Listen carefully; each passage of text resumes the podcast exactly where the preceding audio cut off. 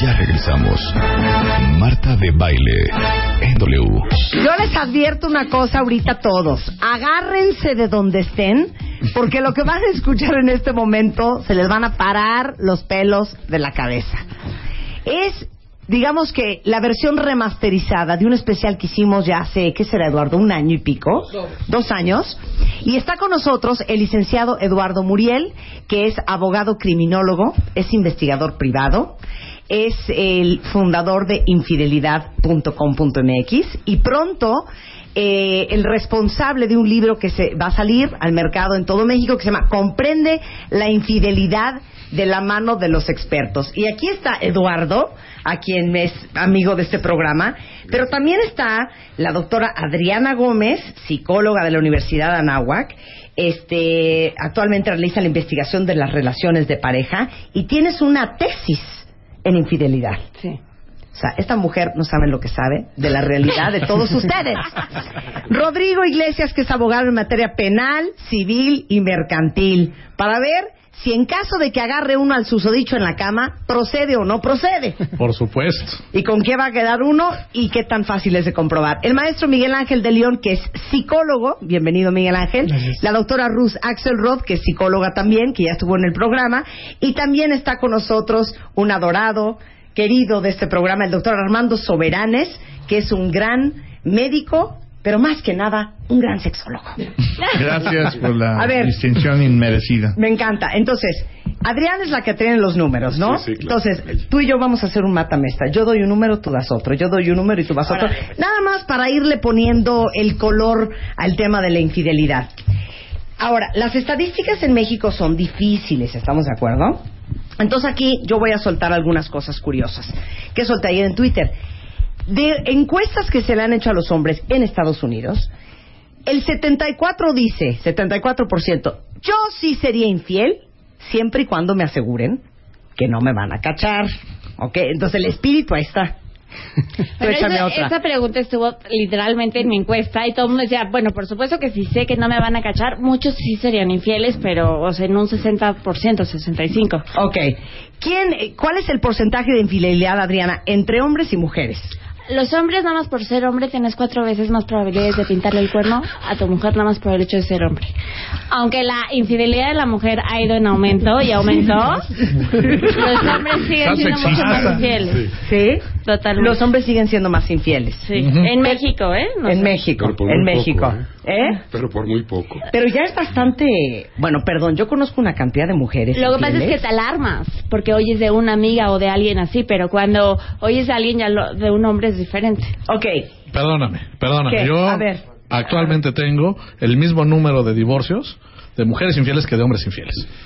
Y Ahora, tengo 50 esa es una estadística cañona. Eh, hay un número que dice que el 20% de los divorcios son causados por infidelidad.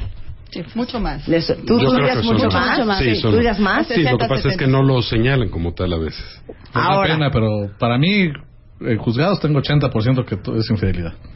Y en mi consulta de parejas tengo una gran cantidad de damas, de damas casadas que vienen a preguntarme si mandan al diablo al marido o siguen con él mientras están con el otro. Y bueno, entonces eh, eso está cambiando. Y eso está cambiando porque la mujer es mucho más inteligente cuando es infiel que el hombre.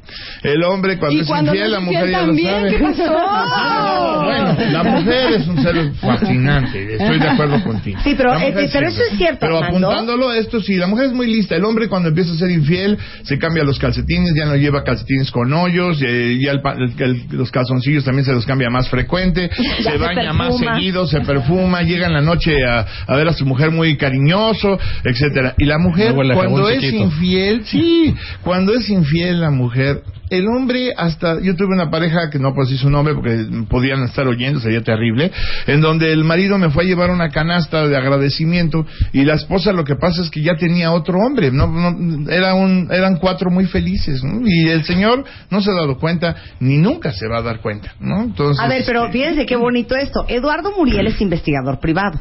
Entonces, pues él muchas veces ha tenido que ir a ver si la sospecha es real. Y normalmente sí, eh, el, ya el, el índice de mujeres infieles ha crecido muchísimo. La consulta se equipara entre mujeres y hombres, eso es constante. sí. Pero dime una cosa, neta, ¿dirías que las mujeres son más abusadas para pintar el cuerno que los hombres? Sí. Sí, sí, sí, sí, sí, por supuesto que sí. claro. Sí, sí, sí, por Tipo. supuesto. Pues bueno, tienen. eh, lo que sucede es que en el caso del hombre so- somos poco observadores. La mujer es, un- es mucho más observadora. Entonces digo, hoy, hoy en día el, el- el hombre puede, si tú le preguntas a cualquiera cómo iba vestida su esposa, pues no tiene ni idea. Si tú le preguntas a la esposa, por supuesto que te lo describe hasta qué loción trae. Entonces, la mu- eh, el hombre es muy despistado. Cuando ya se da cuenta de una infidelidad es porque es muy O evidente. sea, porque ya lleva tres años. No, o, o ocho. O cuando tiene Sí. 90 años y su esposa tiene 24. Pero es, es como una neocultura, ¿no? O sea, es una nueva situación de la mujer, la oportunidad, la experiencia de poder ser infieles hoy en día, sin esta conquista tan terrible eh, de estarte persiguiendo. Los cuerpos femeninos ya se cuidan, no tienes que tener bebés a fuerzas, puedes ser libre sexualmente. Es nuevo. Entonces, Claro. las cosas nuevas tienen tecnologías nuevas. Los hombres son infieles hace muchísimos años. Nosotros Las estamos mujeres también, aprendiendo. también las No, mujeres. Esos vestidos aprendiendo. coloniales que estaban todos cerrados hasta acá, tenían un cordoncito, nada más le jalaban el cordoncito y se caía.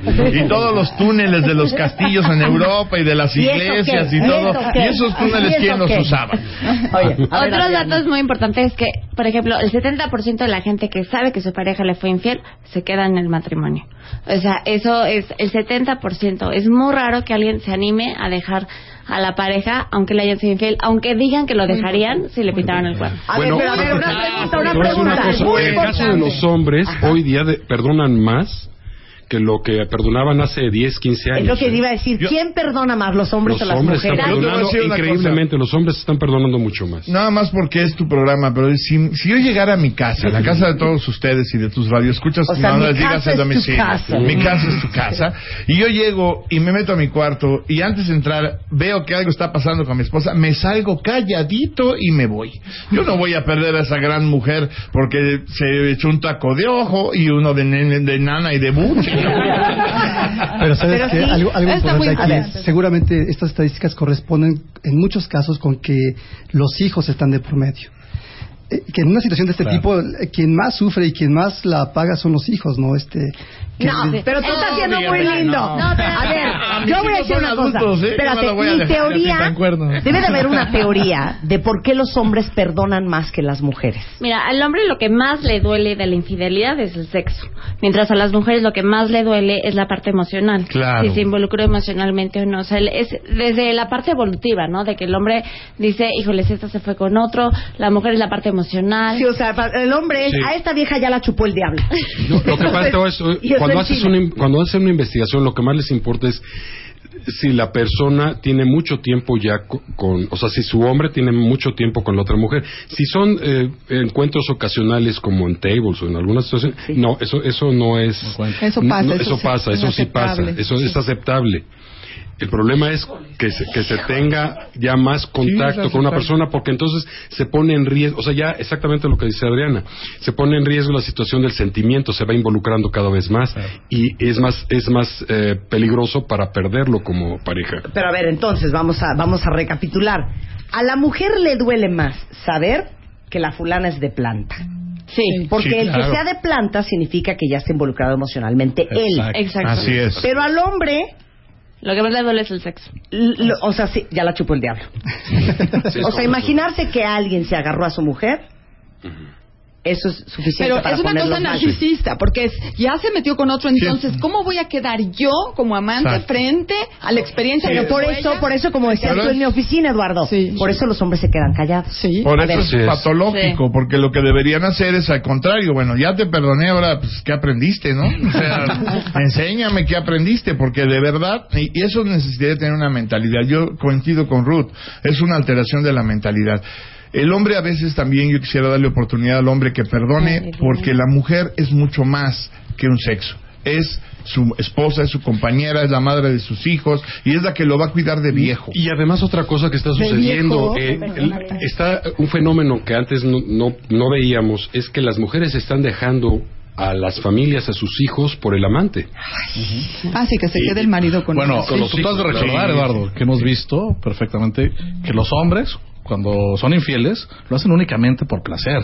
El problema es la mujer cuando es infiel, es porque ya involucró sentimientos. Claro. El- Entonces el hombre puede regresar a su casa y seguir queriendo a su esposa, pero Claro. la mujer ya, ya, ya fue infiel, ya no Cierto. ve igual, ya, ya perdió el sentimiento que tenía hacia el, hacia el Y hombre. su comportamiento es como de qui- quinceañera, o sea, es, es verdaderamente pierde la cabeza. Por eso, en el, con lo que preguntabas hace un rato, si era fácil eh, eh, encontrar a una mujer infiel, normalmente eh, empiezan a tener trastornos ya en el comportamiento con sus familias, con sus hijos, con- es, y es muy, muy notorio. Porque están desapegadas, porque están Enamoradas. pegadas. Oye, Ahora, y el hombre también- puede regresar a su casa después de haber tenido lo que haya tenido Y seguir la y- vida. y ve a su mujer la sigue amando, queriendo y en la otra, ¿no? Sí, pero también, Le- pero también, también hay, hay hombres mayores, por ejemplo, que se involucran con, en alguno de los artículos del libro, eh, eh, publicamos uno que se llama Depredadoras, que lo mandé extra, en donde hay un grupo de mujeres jóvenes que están a la casa de hombres maduros, ¿no? Y entonces el hombre maduro se enamora cañón de la muchachita. Se llaman y- cougars, ¿no? Exactamente, No, es al revés. es, ¿Es al revés? Se enamoran de la muchachita y bueno, la, la quieren hacer reina, ¿no? Y este es un problema serio porque el hombre deja a su esposa, deja a sus hijos y está, está cañón. Yo quiero retomar este punto un poquitito en, en relación con la cultura y lo que estamos transmitiendo en el programa. Eh, lo que estabas eh, marcando es que existe la posibilidad de que parejas descubran la infidelidad, ¿sí? Y no necesariamente se divorcien. Me parece como importantísimo como el tema que a mí me gustaría transmitir al público. La infidelidad, claro que es una circunstancia muy difícil, pero puede convertirse en una herramienta de trabajo para que la pareja se mantenga junta Y y salga adelante de una circunstancia o de un bache de este tipo. No necesariamente tenemos una igualación entre infidelidad y divorcio. Y eso también es parte de la neocultura del siglo XXI. Híjole, pero perdón, a lo mejor es porque yo no soy ni Madre Teresa de Calcuta ni el Dalai Lama. O sea, no entiendo eso de, de, de- o sea, vamos, y lo, y lo admiro profundamente. ¿Cómo rehacer tu relación después de una infidelidad? No lo entiendo. Es mayor a mis capacidades. Porque el Pero amor es una energía invencible. El amor funciona de todas. Que de veras, te lo juro. Es por eso, es invencible. El amor es invencible. Y te voy a decir una cosa. Hay de infidelidades que se perdonan, a unas que no, ¿eh? La mujer difícilmente perdona una infidelidad de su marido con otro hombre. Ay, no, no, eso no, sí, claro, ahí claro. sí está. Ahí está terrible y está ocurriendo. Acuérdense Sí, que claro. estamos Sí, viviendo últimamente está ocurriendo cada vez Está más. ocurriendo el las hombre y el hombre no acepta que es homosexualidad. Nomás se Espérate. con su compadre, pero Espérate. eso no quiere decir que sea homosexual. Sí, hay, muchas Es el tema consultas del en ese sentido. ahora en la página de Lo que- infidelidad. lo- sí, claro. Homosexualidad que se tapa con el matrimonio. Lo que sucede es que ahora con los nuevos cambios legales y toda esta situación ha dado oportunidades ya a entrar en, en otro contexto de conversaciones y eso causa muchas dudas en las parejas. Ya no nada más te consultan por si mi marido me es infiel con una mujer, ya ya pueden esbozar o, de- o señalar la duda también no sé, puede ser hasta con otro hombre. O sea, Claro. ya, ya se atreven a decirlo. En la consulta lo No, ves, la ya- mujer ya- te ya lo dice, consulta, ya- la mujer ya- te ya empieza lo- a decir ya lo que su esposo Ya- insiste en tener relaciones anales que, pre- que preceden o que superan a las relaciones vaginales y entonces la mujer dice, esto es normal, esto es normal doctor, esto es normal que mi esposo esté doblando eh, al doble las relaciones, cambiándolas así. Y bueno, en sexualidad no hay normal ni anormal. Que lo que no hay decir, bueno o sea, ni hay malo. no todos los hombres que les gusta el sexo anal, No. o sea, so- son, No, no, no. homosexuales agachados. Por eso yo les decía que no era esta situación. Pero luego empieza. agachados, no fue precioso. bueno, pues lo agachado sí es importante. Anatómicamente es, es así. Pero, y luego empiezas a darte cuenta que puro club de Toby y que siempre está con sus compañeros y con sus amigos y, y empiezas a atar cabos. Y muchos salen del closet después de los 40 años, ¿eh? Y ellas también. Ellos y ellas. Pero ellas también. Pero otra de las cosas es eh, que se relaciona mucho el hecho de la falta de relación sexual con homosexualismo y, y- y verdaderamente no, no se podría considerar así. Sí. Pero hay una gran equivocación también en ese sentido. No, y aparte cuando hicimos el programa con gente que tuvo dobles vidas, eh, una de las cosas que dijeron que a mí se me pararon los pelos de la cabeza es, Marta, la mayoría de las mujeres creen que su pareja, según esto heterosexual, pero que en realidad es gay, no se acuestan con ellas. Y se acuestan con ellas y lo hacen muy bien, ¿eh? Ah, sí, Ah, sí, sí, claro. gran mito. Sí, bueno, Sí, es que sí mira, para tener una o la otra hay que hacerlo bien. Si no lo vas a hacer bien, ¿para qué te metes? No, si no tiene chiste, tío. Eso es sin Pues, o duda sea, alguna. ser, ser bisexual, dices tú, o sea, gozar con hombres y gozar con mujeres. Esa Así es, es. una- otra maravilla Es de la naturaleza. Ahora, acuérdate que si la homosexualidad femenina es como aquel, aquel anuncio, no voy a decir, de que, que decía que cuando las mu- los hombres sudan apestan y cuando sudan las mujeres pues, son sexys. Y en la, en la sexualidad es lo mismo. La homosexualidad femenina es tolerada y además vista sexy por las mismas mujeres. Y eh, la homosexualidad masculina es asquerosa. Fuchi, Ok, pero a ver, va, va- Ahorita va- que vamos- tocaste el tema, eh, recuerdo un caso perfecto de que esta pareja era muy muy bien. Él se mete con otro hombre, agarra una bacteria y quedó ciego. Hace Qué tres bueno, semanas. por cochino. Pues sí, porque se debió haber bañado bien y utilizado un preservativo y no hubiera pasado eso. ¿Cómo oye. por la bacteria que entró por ahí? Pero a ver, hablemos, hablemos, Clamidia se llama. no, hablemos de de qué depende que seas infiel o no y cuáles son los factores que influyen. Vamos Mira. con la lana. Ve, ahí te va. Uf. Ah, bueno, la lana es un gran tema, porque si Claro. entre más estudios tengas, menos probabilidades de que te pinten el cuerno. Yo por eso tengo doctorado. O, entre más este nivel de ingresos, también menos probabilidades, porque hay más que perder si le pintas el cuerno a tu pareja y te dejan y tú no tienes dinero.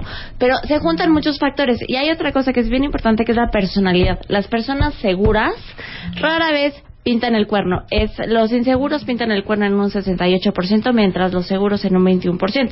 Y de estos hay diferentes tipos. Están los que rechazan a la pareja. Esos son los que más pintan el cuerno y los que me- menos probabilidades tienen de que les pinten el cuerno. ¿Ok? O sea, ¿cómo a O sea, trátalos como perros y como perros te.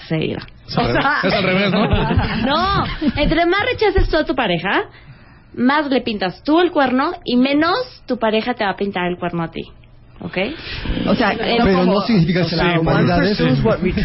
Hay libros, hay libros de eso. Ese es uno. ¿Cómo se llamaba la Otro, las personas con un Ah. apego, que son personas este, temerosas o muy preocuponas, son las que más les pintan el cuerno y son este las que menos este pintan el cuerno, pero también ellos pintan el cuerno por la inseguridad que traen, que tienen esa necesidad de sentir amor a como de lugar. Es como un amor desesperado, pero estas son este infidelidades como obsesivas, como enfermas, como Pero necesitadas. no siempre es amor. Mire, la mujer siempre ata Sí, bueno, el amor al sexo. claro. Y no, no, No no. Una cosa es sexo y otra cosa es amor. Cuando los dos van de la mano, es sublime y maravilloso. Pero no está tan fácil. Pero yo había oído, yo había oído, Adriana, que, por ejemplo, el 86% de los banqueros encuestados han tenido una fea. Lo cual me lleva a la segunda estadística que leí, que es que un hombre, entre más lana tenga, más probabilidades de pintarte el cuerno tiene. Sí, Sí, Pues sí, claro, porque totalmente. aparte es parte de del, es parte Casa ambiente uno, empresarial. sí, o a lo mejor no casa, llegas a un lugar, a una empresa donde te invitan, regularmente esto no ocurre con los médicos, pero sí con los abogados y los psicólogos. Eso no pasa. Este, y los invitan a un viaje y llegan y ya hay compañía. ¿no? Me Claro, parece que es- pensar un poco en lo que dice las personalidades tendría que ver más bien con eh, algunos rasgos, como narcisistas, por ejemplo. Porque el hecho de tener dinero no te da tampoco, digo, a lo mejor la estadística coincide, Claro, pero yo me iría más claro, a fondo, claro, algo más, más serio. Este, cuando una persona es protagónica, cuando una persona tiene necesidad de ser reconocido, valorado, admirado, pues sí, va buscando y el que busca encuentra, ¿no? Eso dijo Pero bueno, el sabio pero Juan fíjate, pero entonces de aquí la idea de por qué alguien es infiel no está puesto en la relación de pareja, no está puesto en si se lleva bien, no está puesto en si lo quiere, no está puesto en si la señora o el señor se el porta momento, bien con su, sí, con su pareja. momento, esta que definición que te, lleva, esta definición te lleva a un problema personal. Total. O sea, supuesto. alguien es infiel porque tiene en su estructura las necesidades no Exacto. Eh, Yo- terminadamente es- satisfechas en la pareja, entonces va a buscar satisfacerse en una y en otra Yo y en otra. es de esta la otra estadística creación. que decías Yo estoy de acuerdo Personal, contigo. ¿no? Es de la creación. Dios le dijo al hombre: Te voy a dar una buena y una mala noticia. ¿Cuál es la, la- las noticias? La primera es: Te voy a dar dos cabezas. Cuando se prende una, se apaga la otra. Y eso es una realidad absoluta. Digo, suena otra cosa fuerte, que- pero es la verdad. Se prende una, se apaga la otra. Es un switch. Oye, pero otra cosa que me parece importante marcar al público, el hecho de que las estadísticas marquen que cuando alguien maltrata al otro es menos infiel, no quiere decir que eso sea normal y que esté bien. O sea, Claro. tiende la gente de pronto a este parte media masoquista, te trato mal y entonces no me eres infiel. No, no. Pero en realidad no sería la expectativa que, tendríamos. Sí. No, pero lo que sí sale es que la gente que es segura de sí misma puede entablar mejores relaciones de pareja y no tienen esa Hijo, y También con la otra pareja. Sí. Bueno, también puedo establecerlas con la otra pareja. ¿eh? O sea, digo, Yo Ruth sí- tiene razón. Ese, ese mito de, oye, estoy aquí haciendo eh, porque tú no me haces caso. No, No, es pero cierto. lo que ella quiere, Adriana, yo estoy de acuerdo contigo, mana. Que la gente más segura, más, más, con más centro, más tranquila con la persona que es, no tiene que andar en el jefe. Claro, eso es cierto. Aunque tenga una mala relación de Sí, pareja. claro. Exactamente. Claro, Sí, por eso tengas una mala es relación. por él mismo. o Todas por las parejas misma. son complicadas, o sea, todas las relaciones de pareja son complicadas. Motivos siempre vas a tener, pero te toma, es una elección, es una decisión. en donde tú Un aplauso, un aplauso, un aplauso. Bueno, yo el otro día les decía, a mí me enferma cuando oigo el... Pero, pero es que perdóname, cometí un error. No, no es un error. A ver, la infidelidad no es un error. No, no lo- Es una decisión Claro. consciente. Claro. No es de, ay, es que fíjate que yo iba por el pan y me desperté en la cama de este güey. No, esas son cosas con alevosía y ventaja. Y Entonces no es un error. Por eso aquí estamos para prevenir circunstancias, ¿cierto? ¿Cierto? Así, para Ahora, de- no los queremos poner a temblar a todos, ¿No? pero hay factores. Y uno de los factores es el tiempo. Entonces, yo voy a decir el año y todos ustedes elaboran. Rarísimo que en el primer año ex- de, de casados hay infidelidad.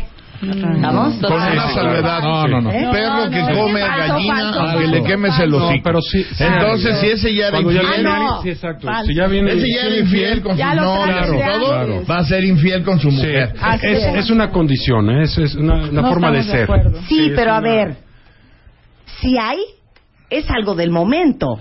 No. Sí, No, tipo- ser No, no, no es cierto. Pues cierto. alguien le- No, no, no, no, no. ahorita, Sí, ahorita, ahorita mismo. No, no. Tienen año, tres meses de casados, se están empezando a separar por una relación que tenían desde novios entre No, no, amigos. no, no es cierto eso. Sí. Normalmente Ah, sí. es infiel es Sí, infiel, y infiel. juntos. y O me caso es- con la es que me perfil. conviene, porque la que no me conviene, pues no no me va a llevar al mundo social que quiero. Ay, y qué entonces mala onda sí, son ustedes. ¿Qué Es un perfil, es un ¿Sí perfil. le van a dar una paz a todos los, los que somos No, recién no, casados? No, los No que son, los que son recién casados y No, los no. que no Bienvenidos tienen que al club. mantener la alarma en alto. Tú querías decir que por estar enamorado, el enamoramiento te va a proteger de la infidelidad. O lo nuevito. Ni No, una ni no, otra. ni no una creo que llegue otra. nuevo. A veces A ver, No creo que haya nuevo. Entiéndeme, hija. Ahí te va, ahí te va. El ser humano siempre está en conflicto de decir, ¿qué voy a elegir? ¿La vida este, de estabilidad, de tranquilidad o la aventura? Y es algo que pelea todos los días. Y, el, y al, al principio de un matrimonio, aquí en las estadísticas sí salió que es poco probable. Cuando empieza, empieza los años más peligrosos de un matrimonio. No lo digas todavía. Ok. No lo digas todavía. Bueno. no lo digas todavía. Bueno, Vamos a es que hablar. al principio te estás idealizando, estás en una situación noviecita, como tú Sí, dices. puedes pues, pasar muchas cosas. Sí, pero yo, yo pienso pero que cuando perfil sucede en el primer año es porque, mira, ya pasó la boda, el vestido, la luna de miel, todo el, hype de todo eso, lo nuevo, el, es como la cumbre de la relación de noviazgo. Mm. Y de repente pasó la luna de miel, mes dos, así de... ¿Y ahora cri, cri, cri, No es cierto. No, es lo que, que yo no, quería. ¿no? Y Es un momento durísimo. Y es un momento, puede ser un momento súper duro. Sí. Entonces, Bueno, claro que también- yo acuerdo que puede haber, pero hay menos que en el año 14. Al contrario, fíjate que mucha gente que se acaba de casar, la mujer eh, piensa que su esposo es algún tipo de degenerado sexual porque la agarra en la escalera, en el comedor, en, en todas partes donde la agarra. Eso es muy común que pase, sobre todo en las parejas, eh, pues eh, que, que la, la mujer no tuvo una gran experiencia sexual. Este, el problema viene cuando muchos de estos matrimonios, estadísticamente, no sé, acá tiene las estadísticas, regularmente llegan al matrimonio ya embarazadas o ya llegan al matrimonio con un bebé que la familia presiona y en cuanto llega el bebé se acabó la sexualidad, por desgracia. No debería ser así, pero sí se acaba. Y ahí empieza la bronca. Entonces, yo coincido con mis compañeros en que no hay ninguna edad para estar a salvo de la infidelidad más que cuando ya tienes 99 años en que pues sí realmente ya, Ay. no, ya prácticamente lo estás mismo. muerto. Claro. A ver, los hijos. El nacimiento del primer hijo. Ah, Terrible. Sí, sí, sí, sí. No, no. Peligroso, peligroso. Antes de que nazca, tu, mujer está Embarazo. embarazada y te le acercas, te tira un moquete dormida. No es cierto, no, No, es cierto. sí, Yo estoy recién, em- yo estoy, mi mujer tiene cinco meses de, de embarazo y no. Dos nada. horas. Espérate que avance el embarazo y luego platicamos, mi querido vez explica, Muy Ruth. peligroso, es muy peligroso porque si sí se lograron consolidar la situación de pareja, de ser dos, aprendieron a estar mucho más juntos, mucho más cercanos. El, el espacio psíquico para la aceptación del bebé tiene que volver a abrir el espacio, el tiempo, el, eh, el corazón tiene que ampliarse para que quepa una tercera persona. Y eso tiene una situación de dolor. O sea, se pierde la intimidad de la pareja para dejar entrar al bebé. Cuando el bebé nace, o si es de de veras, de dos a tres, ¿no? La, la mamá generalmente se vuelca sobre el bebé.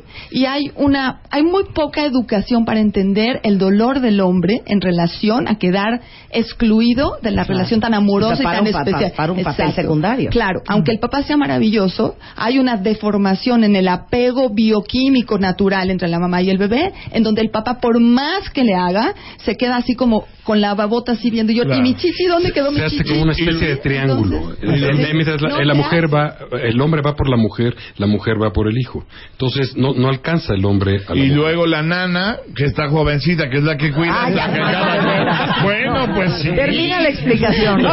Entonces hay, lo- la suerte de esto es que es un proceso de adaptación que tiene un principio y va a tener como un final en donde después de que haya un poco más de crecimiento del bebé, el bebé va a encargarse de juntar a sus papás como pareja y de verdad establecer la situación de triángulo. En ese momento en donde el hombre es poco atendido y la mujer está en una crisis importante, aceptarse y pasar del rol de, mam- de, de no mamá a mamá requiere muchísima energía psíquica, hay muchos miedos, eso hablábamos de las inseguridades, y una forma de pasar por los duelos es descuidando cosas, pero también distrayéndose.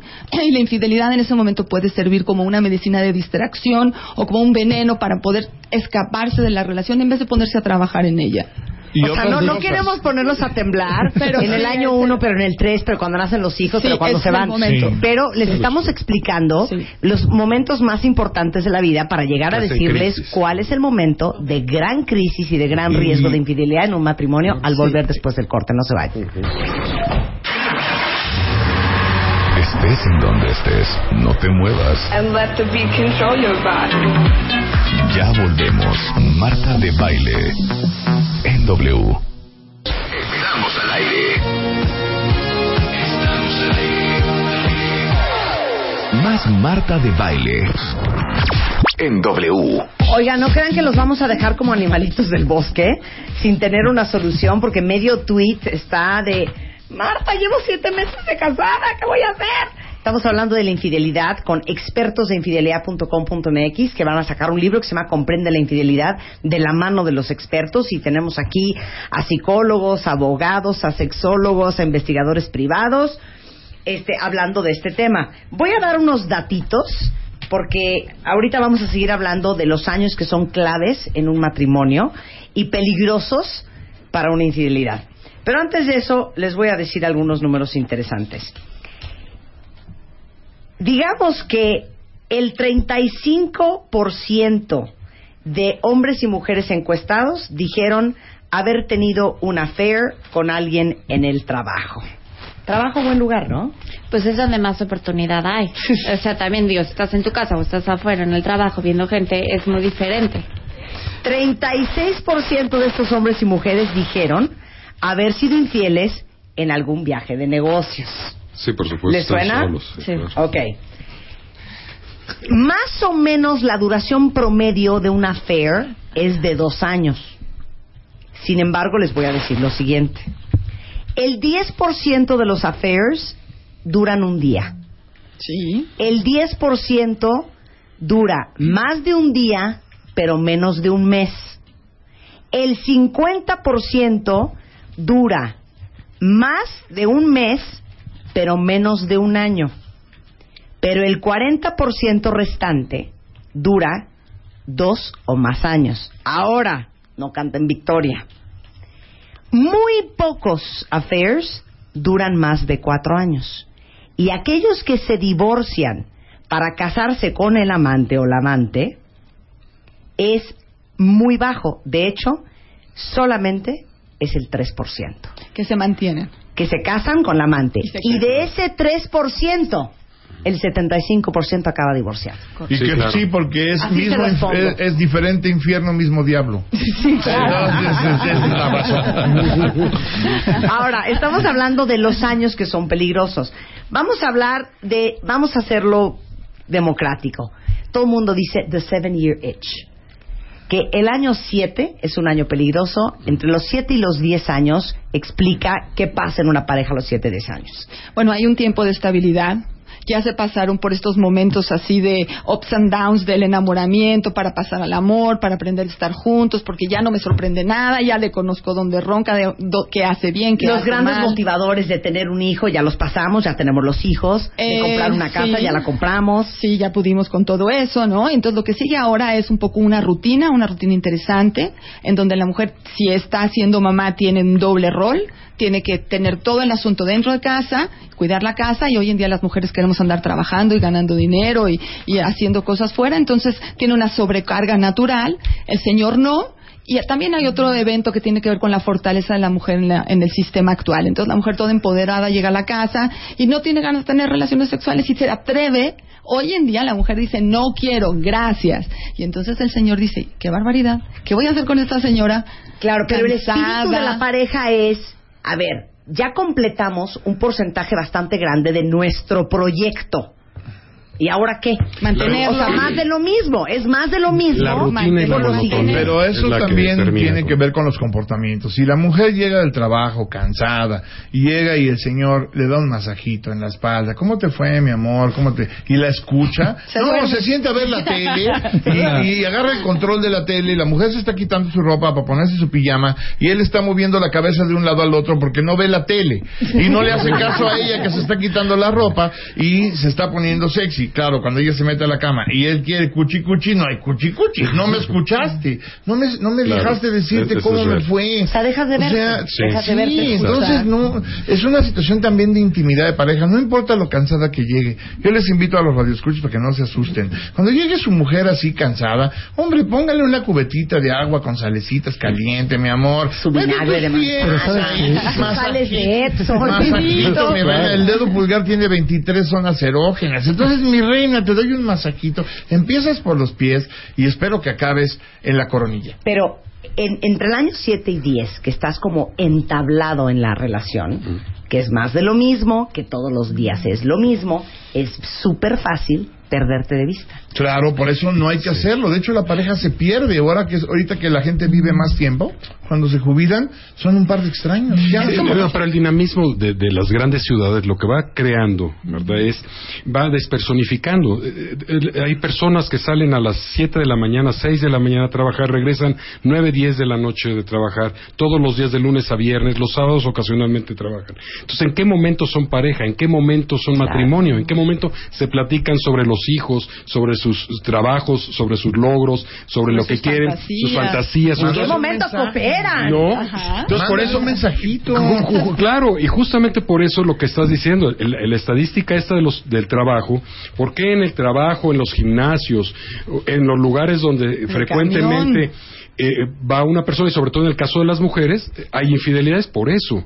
Sí, porque eh, eh, se necesita, la mujer muchas veces requiere de un cortejo y, eh, y, Siempre. y ese, Siempre. y ese cortejo es muy importante. Y con la persona con la que está teniendo más contacto, pues es con la gente del trabajo, con la gente del gimnasio, con la gente del, eh, del club o, o- o lo que sea. Entonces ahí, es- ahí está justamente el riesgo porque empiezas a intimidar platicando cosas. Oye, ¿cómo te fue en eso? No, pues así. Oye, tu marido es no. Entonces empiezas a intimidar y empiezas a encontrar lo que encontraste en su oportunidad con tu pareja. Claro. que ¿no? te escuchaba, Claro, que te... Escuchara, Yo siempre entendiera. Corte A, Eh, ¿cómo me dijiste que te llamabas? Exacto. Exacto. El, el hombre debe de ser debe de ser como el que cuida esa planta maravillosa que se llama la mujer. Y todos los días moverle la tierrita, acariciarle las plantitas. Es importante. Agarrarle sus hojitas. Agarrarle sus hojitas. Un pellizquito en, en el Pero, pero, súper. pero ya me aburrió, siempre haces lo mismo, No, le rey, siempre No, no me vas a creer, pero el mismo. 60% de las demandas que son entre los Aburrida. 7 y los 10 años Ajá. son para llamar la atención al otro. Si a mí me ha tocado que en las audiencias, antes de que ya vengan las sentencias, ¿Me perdonas? Te perdono. Vámonos. ¿Por qué? Claro. Porque lo que querían era llamar la atención del otro. Claro, Exacto. Ver, ¿cuántos El aplatanamiento Exacto. de la este auditorio La tan rutina. grande que tiene Marta de baile, ¿cuántos de los que están escuchando y tuiténselo a ella se llevan al motel a su mujer? Señores, hay que llevarse al motel a la mujer. hay que llevarse. a la Pero hay que ver si a la mujer le gusta. esposa. Eso, hable claro, por favor. Mi esposa. mejor cliente, mi mejor cliente en divorcios, tienen 23 años casados y llevan 5 divorcios entre ellos mismos. No, Ay. Oye, es que ese, ese ya es cosa tuya.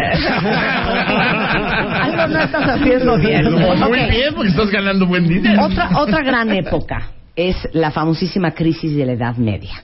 Ta, ta, ta. Esa es bien cañón. Bueno, no- A ver, Esa es dura. a ver. los 40 Esa es dura. Tienes una mujer en estado premenopáusico o menopáusico que no quiere saber absolutamente nada del sexo. Está hasta el cepillo. Sus hijos adolescentes la secuestran mucho. ¿Verdad que no, no? Sí, sí, espérame. Esa es la época premenopáusica y llegando a la menopausia. El hombre siente, tiene un problema época, serio doctor. de sexualidad. Entre 40 y Él 50. ya tiene problemas de erección, ya no se siente tan hombrecito, porque vez sigue pensando que en eso hombre, está.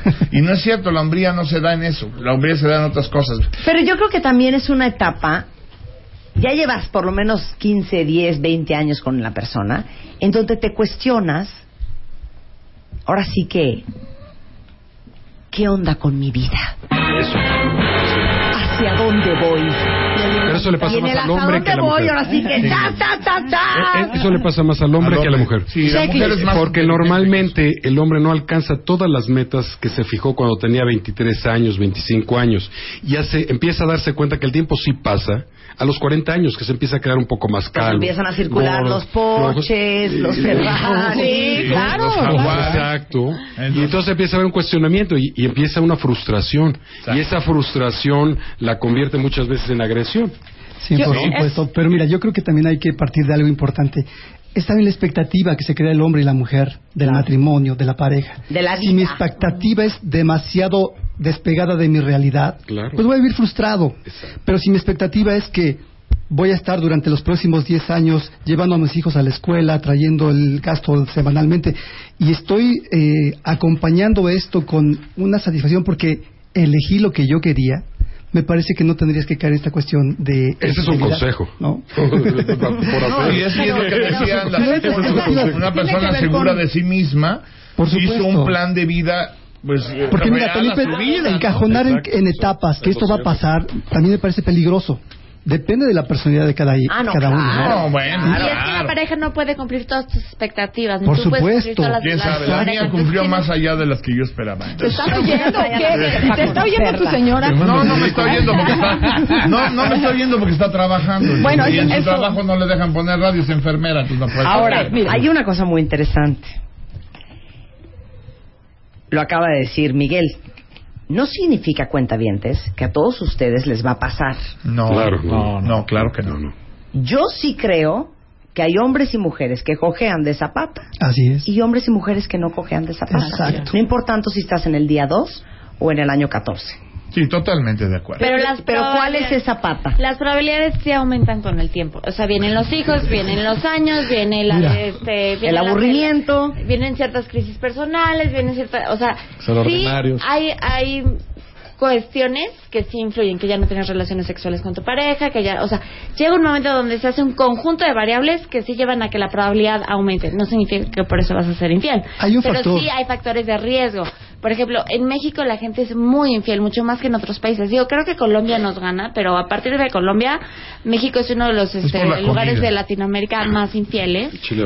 También es Chile, pueblo sí. chico, infierno grande. O sea, España es León es lo más infiel. Este, los estados del norte son muy infieles. No creas que tanto la Ciudad de México es mucho más los pueblos, este, de México que son es donde más infidelidad hay. O sea, hay, hay desde dónde vives tiene que ver, dónde trabajas. Sí, los climas cálidos, por tus ejemplo. amigas, ¿Cómo? cuántos años Sí, tienes. de- de- de las- Claro. Climas cálidos. Claro, por supuesto. Hay una muchísima infidelidad. Una Pero los yucatecos son bien fieles, los oaxaqueños son bien fieles.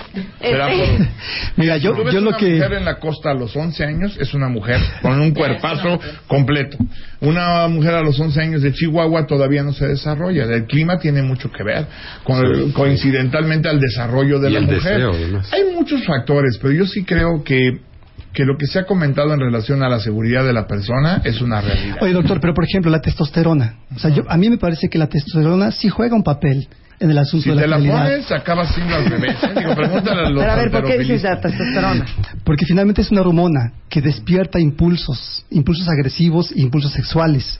Y desde ahí, si consideramos que el varón tiene mucha más testo- testosterona que la mujer, me parecería que sería una posible explicación cuando no has trabajado estos impulsos agresivos ¿De y sexuales. así? Pero también hay que tomar en cuenta que los órganos sexuales del hombre son externos. Si ya te vas a meter en el área médica, quiero decirte que tienes razón. Y también los órganos sexuales del hombre son externos. Claro. Los órganos sexuales de la mujer no son externos. La mujer no se toca sus órganos sexuales cada vez que va al baño. Claro. El hombre se toca sus órganos sexuales cada vez Por que va al baño.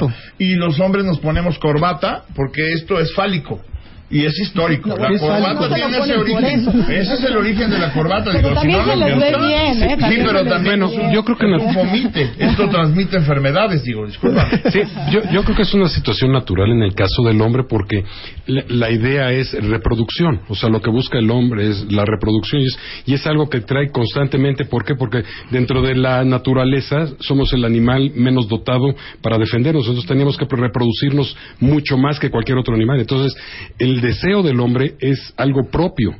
a- a su- Hay, hay- hay estudios que sostienen fuertemente esta teoría. ¿eh? Incluso- Y hay- Claro. hay- hay- Sí, entonces por eso, por eso tienes tanto deseo sexual y justamente cuando existe el problema en la pareja con la mujer, que la mujer normalmente la manera de vengarse es cerrar las piernas, lo que sucede es justamente eso, está, está atrofiando esa necesidad de su pareja, de su hombre, y lo que está, y lo que crea es, es una, una situación de agresividad de parte de él que va haciendo cada vez más compleja la relación. Un círculo vicioso. Y un círculo vicioso sin darse cuenta la mujer que lo que está haciendo está haciendo un, un- un problema Poniéndose mayor, la ¿no? soga al El cuello. Exactamente. poder Entonces hay que sublime. tener relaciones sexuales a fuerza. No. se trata de fuerza. No, no. De Se trata de con inteligencia y con uso. A ver, Exacto. estoy muy cansada, pero este hombre es bueno, es un hombre bueno que lo quiero, lo amo. Está bien Véngase, bueno. mi rey, total. Véngase, No, mi chiquito. Nueve No, de diez no, no. mexicanos este, tienen el síndrome de, de Lupita D'Alessio, que es el de yo no siento nada al hacerlo contigo, sus esposas, porque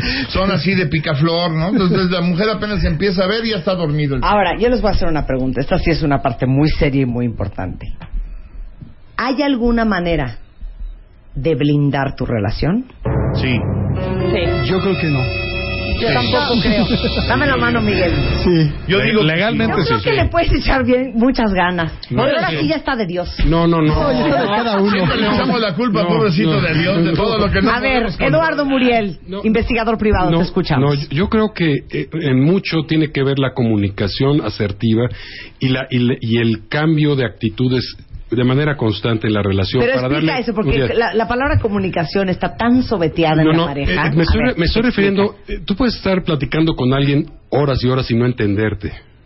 Lo interesante es que te entiendas, que comprendas a la otra persona, que te pongas en su en su lugar, que tengas esa ese- esa inteligencia O de por saber qué es lo, claro, de saber qué es lo qué es lo que quiere la otra persona de ti y qué es lo que espera ella de ella misma y, y viceversa. Y eso te va haciendo conectar. No te conecta el hecho de que yo guardo, no digo cuánto estoy ganando, por ejemplo, en, eh, a la quincena, en un trabajo. Yo, porque compré un terreno y no se los digo. Porque voy a hacer, o sea, no gano nada. Lo que estoy haciendo es justamente que la otra persona haga lo mismo o que interprete que le estoy guardando este secretos y, y no hay una, no hay un verdadero, una verdadero Conec- eh, conexión. Yo creo que parte de... No, más que compromiso, como- no hay es- es- intimidad emocional. Exacto, en todos los sentidos. Y tú con tu pareja lo que tienes que hacer es eso, justamente. Y no nada más Tener comunica- Lalo. Pero sabes que, Hay otras expresiones. pero- Cuando llega tu esposa, pues, regálale una sonrisa. Cuando llega tu marido, regálale una sonrisa. Eso tampoco Antes de dormir, Pero, llegar. yo se la regalaba a mi ex esposa y... Hace ocho años, hace ocho años Michael Douglas, eh, que se casó con Catherine Zeta-Jones, fue muy famoso. Hicieron un convenio, Prenup. eh, un prenup, y con eso, porque este hombre Douglas tenía la fama de ser mujeriego y Sí, todo que eso, si y lo le pisa el amarró. cuerno a ella, Le cuesta 60 millones de dólares. toda la lana del mundo. La No, garantía pero- para mí es que tú estés convencido de que quieres estar con esa persona y en esa relación. Mira, es muy fácil. Si tú le vas a las chivas y yo le voy a las chivas, cada vez que nos dirigimos a este valor común, nos vamos a acercar.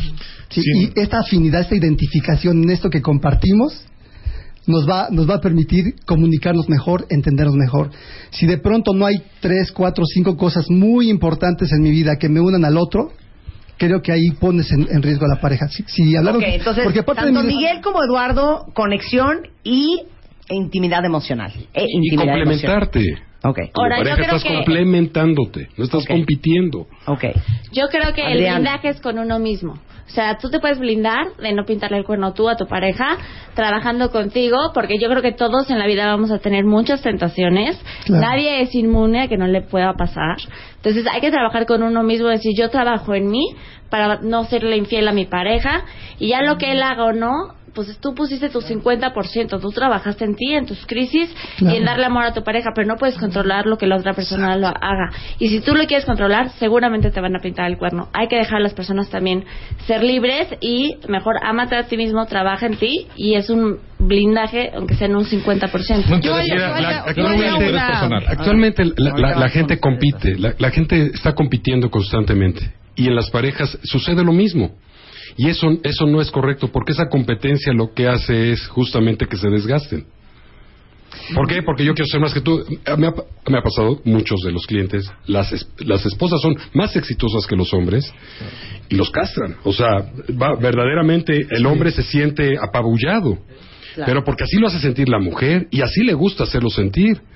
Pero es- esa-. Debe haber una, co- una complementariedad. Yo haría- El yo tema de la infidelidad, y ahorita vamos con ustedes dos, pero para mí el tema de la infidelidad es un tema súper personal. Sí, claro. Sí. Porque no debe de ser, este, no debe estar amarrado e indistinto de la persona a la que tienes enfrente. Entonces, como les decía yo hace rato, a como veo doy, no. No, a ver, yo decido ser infiel por mí, por vivir mis valores y mis creencias, por ser congruente conmigo misma.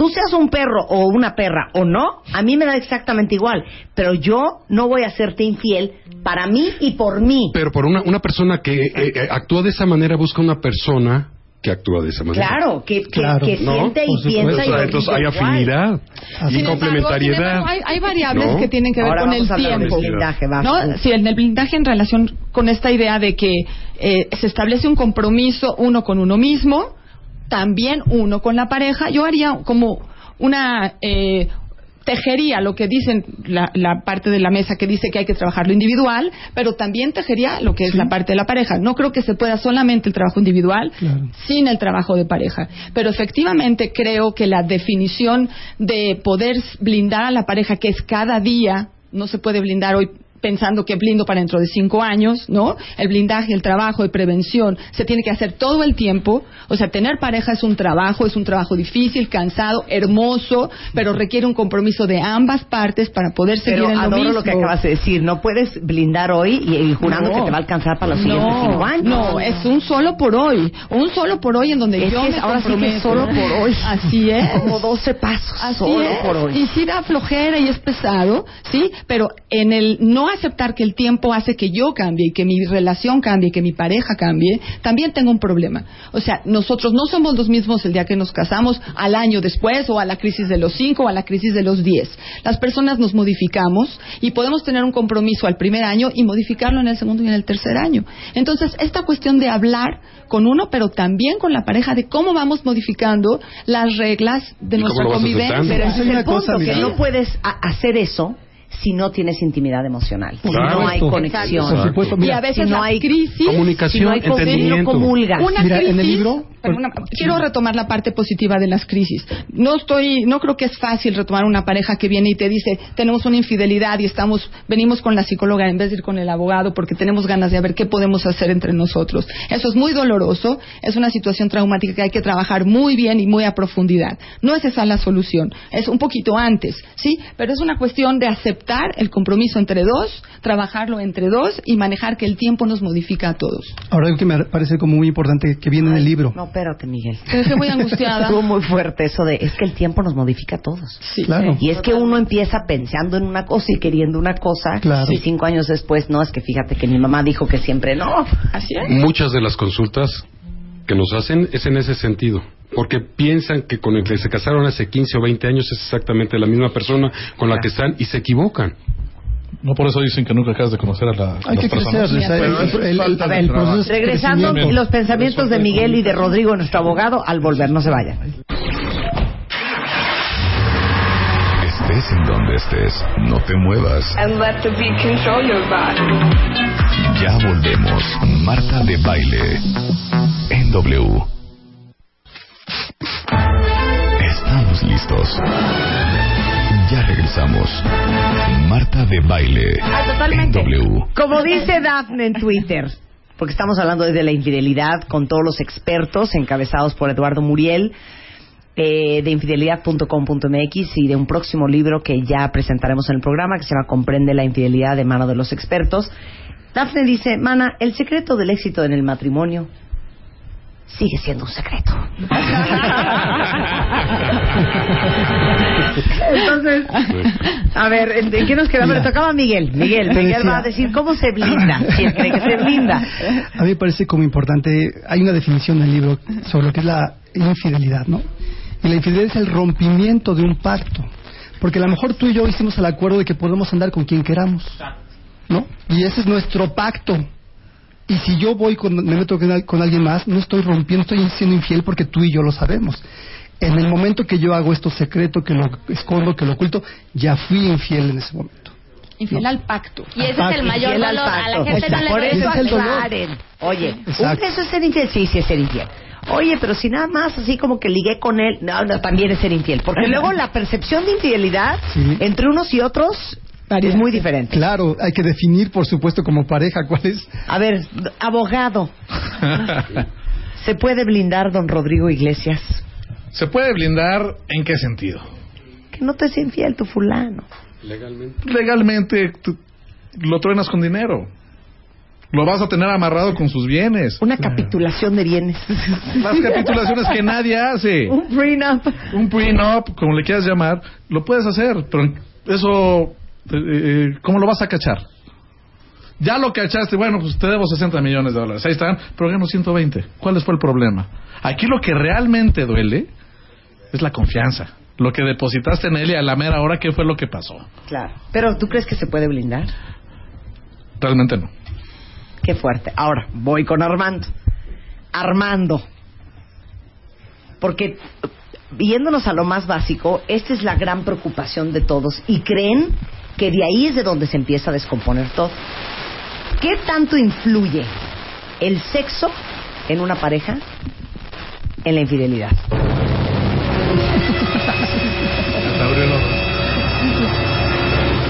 Ya sabes de que no, Es hombre. una mega Ahora sí que el señor que come bien en su casa no va a otro restaurante a comer y todas estas Ah. cosas.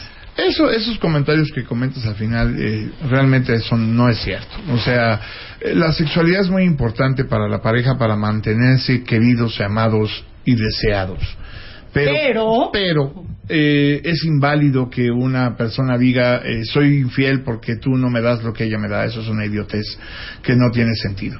Entonces yo creo que en efecto eh, es un factor de riesgo el no tener relaciones con su pareja, el no haber satisfacción, nos ha tocado esto, pero desgraciadamente muchas mujeres nacen, crecen, se reproducen y mueren sin saber lo que es un orgasmo, lo cual es muy lamentable.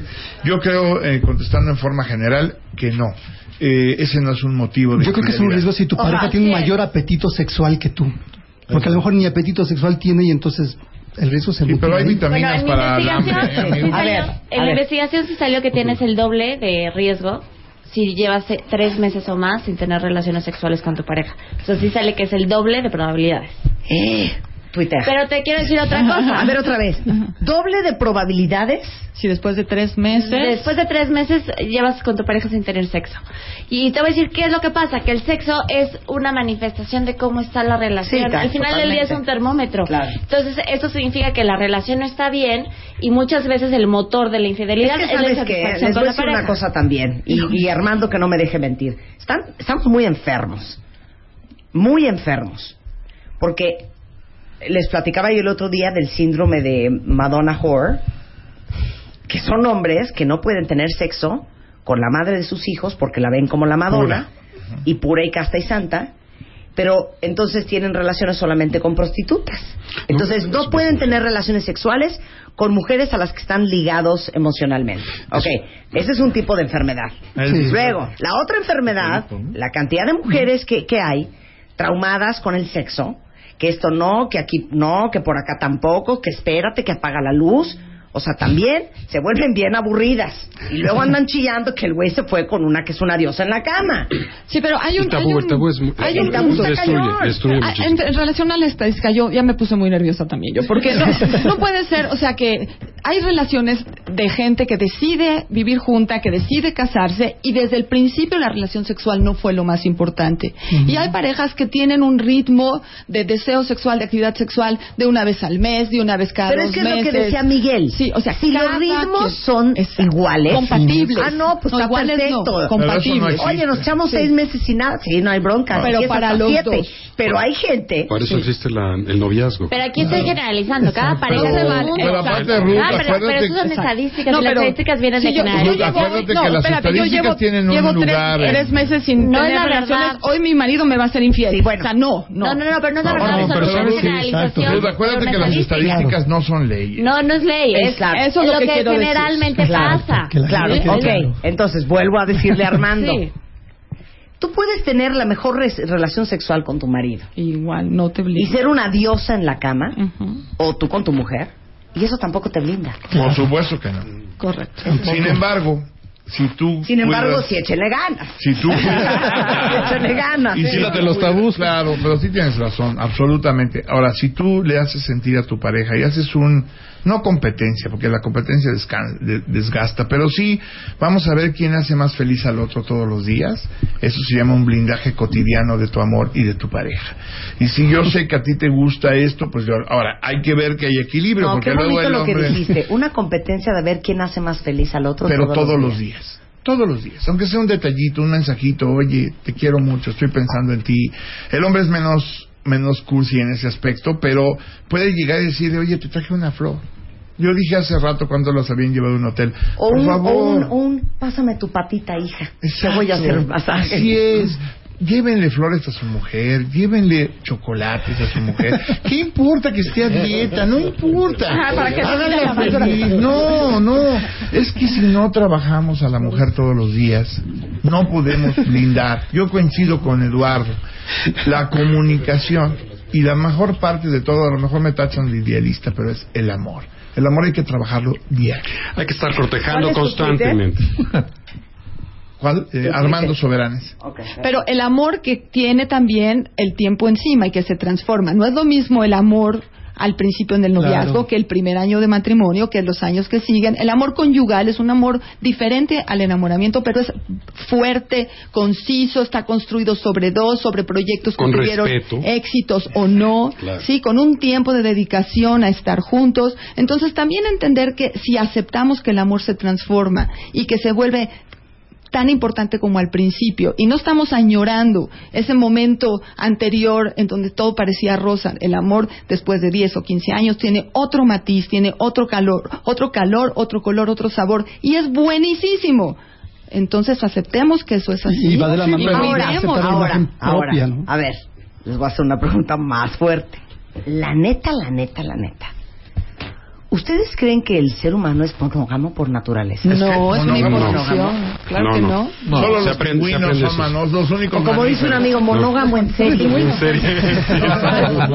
No. Porque, por ejemplo, la definición de mis compañeros de infidelidad, pues me parece muy buena, pero para mí la infidelidad empieza desde la mente. Si tú vas a ver a Luis Miguel y lo ves ahí, te lo quieres comer, estás siendo infiel. Ay, no, me digas no, no, no, eso. no. Discúlpame, pero te lo quieres comer de a de veras. O sea, no, No. estoy diciendo que digas Acabas que de guapo caer, está. Miguel. No, te lo daría, te lo daría. No, yo no estoy de acuerdo. Granes. Sí, perdóname. Perdóname, pero eso es infidelidad. La gente No, sigue no, eligiendo ser monógamo porque es una elección, porque la gente quiere un vínculo, porque la gente quiere amor, porque la gente quiere recibir lo mismo. O sea, claro que no Una estamos- exclusividad, un respeto. Sí, Sí, por eso la gente lo sigue eligiendo y por eso la gente se sigue casando, porque hay un tema de que deseas eso. Muchas veces que no se logre ese objetivo es otra cosa, pero la elección del ser humano es yo sí quiero tener una pareja. Justamente, eh, Marta, el propósito de infidelidad.com.mx es eso.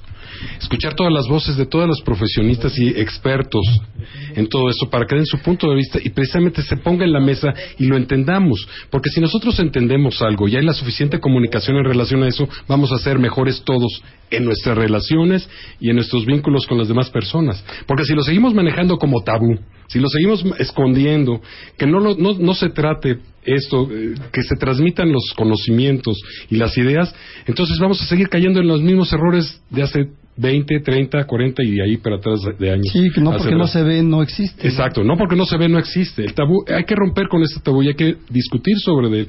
Y hay que tener mesas donde podamos platicar desde todos los puntos de vista sobre este tema para que precisamente lleguemos a conclusiones y, la- y de ahí experimentemos todos, ¿no? Y tengamos una mayor bagaje de información.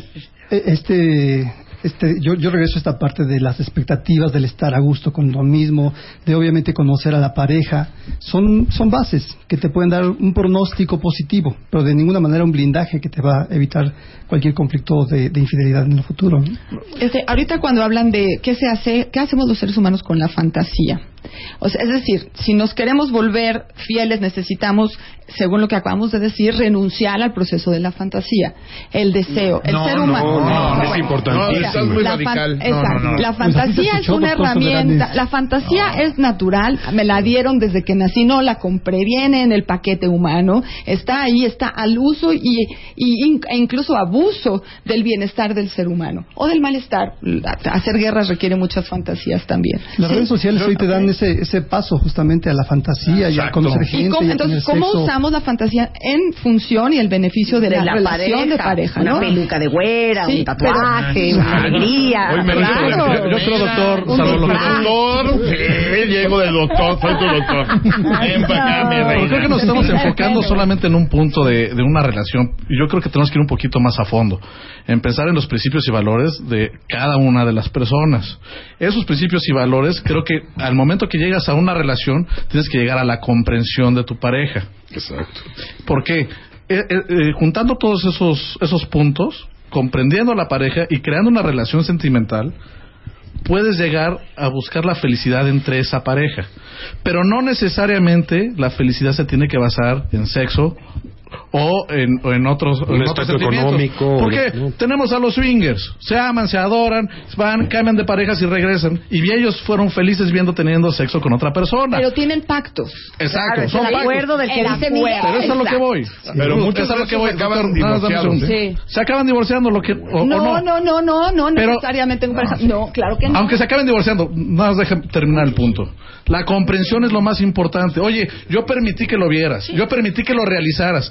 Transmití el sentimiento con otra persona, lo aguanté, a lo mejor no lo soporté, pero lo aguanté, te comprendí y sigue siendo mi pareja. ¿Qué vas a provocar en, en tu pareja? Que sea, que sea recíproco y te busque la felicidad. A esos extremos nos estamos yendo. Hay otras parejas que voy. Pero Yo es lo no que decía. Miguel, que al Yo final, al final, el gran problema es que todos cambiamos y no somos la misma persona. No podemos. Y a los 22 años a lo mejor nunca te imaginaste que ibas a querer un menage a trois. Y a los 32 lo estás proponiendo con la que viene de un colegio de monjas y que jamás lo imaginó, que se estaba casando con este hombre. Entonces la habilidad de crecer juntos y de y de adaptarte y de cambiar y de transformarte y de seguir conectados, eso es lo que está cañón. Y la palabra clave la dijo Sí. Marta. Juntos. No Oye, yo, no me quisiera ir sin, sin mencionar de los niños. No sé cuánto tiempo nos queda, pero yo soy especialista en niños, adolescentes, padres de familia. Me parece bien importante que si alguien decide ser infiel, considere lo que también va a generar en los hijos, ¿no? Porque en muchos casos es la base de la futura infidelidad de estos niños o de estas niñas, porque rompen la confianza. Yo he visto casos terribles, tengo muy presente el caso de un niño que eh, él descubre que la mamá es infiel eh, al papá y el niño empieza a tener un comportamiento muy extraño, agresivo, grosero. Un día llegó y todas las tangas de la mamá estaban cortadas, hechas pedacitos, ¿no? Y bueno, todo el mundo empezó a ver al niño como loco, como este niño está mal. Cuando vamos investigando, cuando el niño me revela qué fue lo que pasó, pues le da un contexto completamente diferente, ¿no? Entonces es elemental que podamos entender, si yo decido tener una infidelidad, ¿qué estoy afectando? Si es ella y yo, somos adultos y ahí sabemos qué jugamos. Pero si de por medio en mi indiscreción está la posibilidad de que mis hijos se enteren. Ahora, ya lo hice, ya se enteraron. Es bien común que los padres empiecen, el, el padre agredido empieza a echarle toda la mala vibra al otro papá, ¿no? Es un perro, es un maldito, es una desgraciada, una piruja, un este zorro. Suficiente. Pero sabes que el punto es que de pronto este niño ama a esa persona. Claro. Y si tú le pones Es esta carga Es tan terrible de tu ira y lo confundes, acabas por destrozarle la vida también a los niños, Claro. ¿no? Lo peor de la infidelidad es que todos se enteren. Si vas a ser infiel, por favor, por favor, que nadie se entere. Pero y si se enteran, es importante Digo, que es tú terrible. mismo lo hables con, con no, tus hijos. pero lo que ¿no? dice Miguel, miren, si fuera nada más uno con la pareja, Claro. somos adultos, tenemos las herramientas o las podemos encontrar para sobrevivir. Por supuesto. Pero los niños, No tienen No, no. nada más piensen en sus hijos. O como dice Armando, híjole, si lo van a hacer, neta, sí sean inteligentes, porque yo conozco historias que hasta en su casa. O sea, Sí, es terrible. ¿Sabes, sabes qué no, pasa? de veras, a un amigo mío se lo cacharon Mm. porque la amante, antes de irse de la casa de él, agarra el cepillo de la esposa y se peina. Y es la buena. esposa tiene el pelo negro y ella era güera. Entonces llega la esposa y ve un pelo, casi casi de 70 centímetros de largo, güero, en su cepillo. Y ahí estuvo. Entonces, bueno, por lo menos que no sea en su casa. Por supuesto. No, por lo menos. No, es terrible. Y hay que medir Siempre, las siempre, siempre, consecuencias. Y medir las siempre se consecuencias. detecta la infidelidad. Tarde Bueno, en infidelidad.com.mx para terminar, ¿qué es lo que van a encontrar todos mis cuentavientes? Bueno, eh, una serie de profesionales y profesionistas con muchísima experiencia en el ramo de la infidelidad y de los problemas de pareja. Y lo interesante de, la página, Marta, es que hay psicólogos, sexólogos, terapeutas, abogados, hasta filósofos y sociólogos que platicamos todos relaciona- eh, temas relacionados con la infidelidad y temas relacionados con la problemática de las parejas. La intención es enriquecer este tema con eh, ideas inteligentes, con conocimiento del, del tema, para que la gente pueda evaluar su situación y además pueda en un momento dado platicar sus, sus situaciones, sus casos personales y de manera gratuita hacer la consulta con cada uno de nosotros y nosotros le respondemos. Tenemos tenemos eh, un, un tema al mes que vamos cambiando y vamos haciendo artículos de diferentes de diferentes temas, ¿verdad? Y, y por supuesto todas las consultas son anónimas y como te digo gratuitas. Entonces cada uno de los especialistas que conformamos infidelidad.com.mx este damos respuesta a todo esto. Nos pueden platicar su caso real que es algo muy interesante porque es un poco catártico, ¿no? O sea el, el- el poder soltar no, y aparte esa idea, sabes que ¿no? pimponear ideas porque de repente uno puede pensar que está loca. Claro. Acabo de leer un tuit de una chava que dice que a cada rato se cacha a su marido chateando risa y risa, como el 56% de la gente que está en internet está coqueteando online. Sí. Bueno, coqueteando con un montón de mujeres. Y cuando ella se pone hecho un diablo, le dice, hija, ¿no es infidelidad? Entonces, ¿por qué uno de repente pierde parámetro y dices, bueno, a lo mejor estoy exagerando, a lo mejor estoy loca? Y de repente pimponear tu situación actual con alguien que es experto en el tema te puede dar lucidez y claridad de lo que estás viviendo en realidad y lo que vas a tener que hacer. No, y además puedes leer todos estos casos reales y puedes en un momento dado identificarte con muchos de ellos y, y efectivamente no sentirte Y darte cuenta que no estás sola. O solo, o solo, O solo, o solo, o ya, solo. El libro de Comprende la infidelidad de la mano de los expertos está por salir. Sí, sí, ya estamos a unas eh, cuantas semanas de, de, de sacar ya el libro. Yo Este, hice el prólogo. Exacto, muchas Ya gracias. saben que soy fan de la honestidad. Eh, eh, Eres nuestra madrina en esto, ¿verdad? Y este, y sí, saldrá en unas tres semanas o cuatro semanas, ya tendremos oportunidad de mandarte algunos para Y que... de regresar a obsequies. presentarlo Claro, ya claro, oficialmente. Claro, con donde vienen muchos de los temas de los, de, de- de los que hemos escrito, relacionados con, con los hijos, con la pareja, con las mujeres, con los hombres, etcétera, con el amor. Entonces, viene, viene mucha información muy, muy interesante para todos tus radioescuchas y, y sobre todo que puedan analizarlo con casos reales, porque además viene aparejado el artículo con el caso real que, planteó alguno de nuestros, de nuestros lectores y entonces está muy, muy interesante. Más las sugerencias de los especialistas después, ¿no? También el caso real y la sugerencia de los especialistas. Es un espacio interactivo en donde están invitados todos a participar 24 horas, no importa si es de día o de noche. Uno puede entrar al internet, buscar la página infidelidad.com.mx, interactuar con nosotros, mandarnos ideas. Pero sobre todo es un lugar muy serio, ¿eh?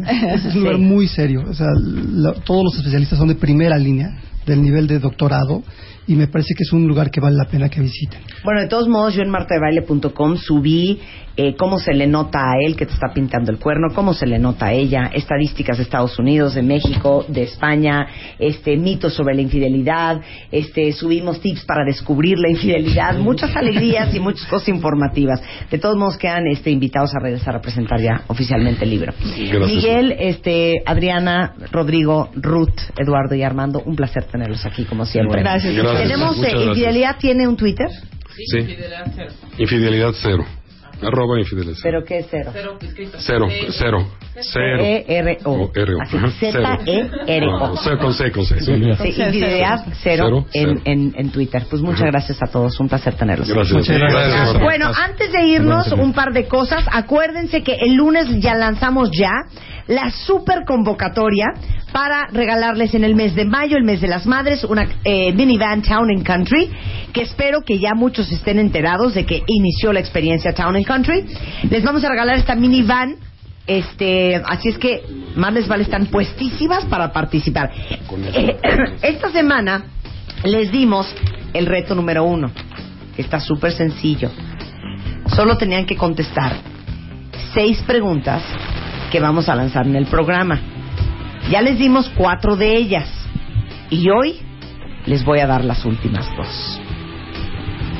¿Están listas?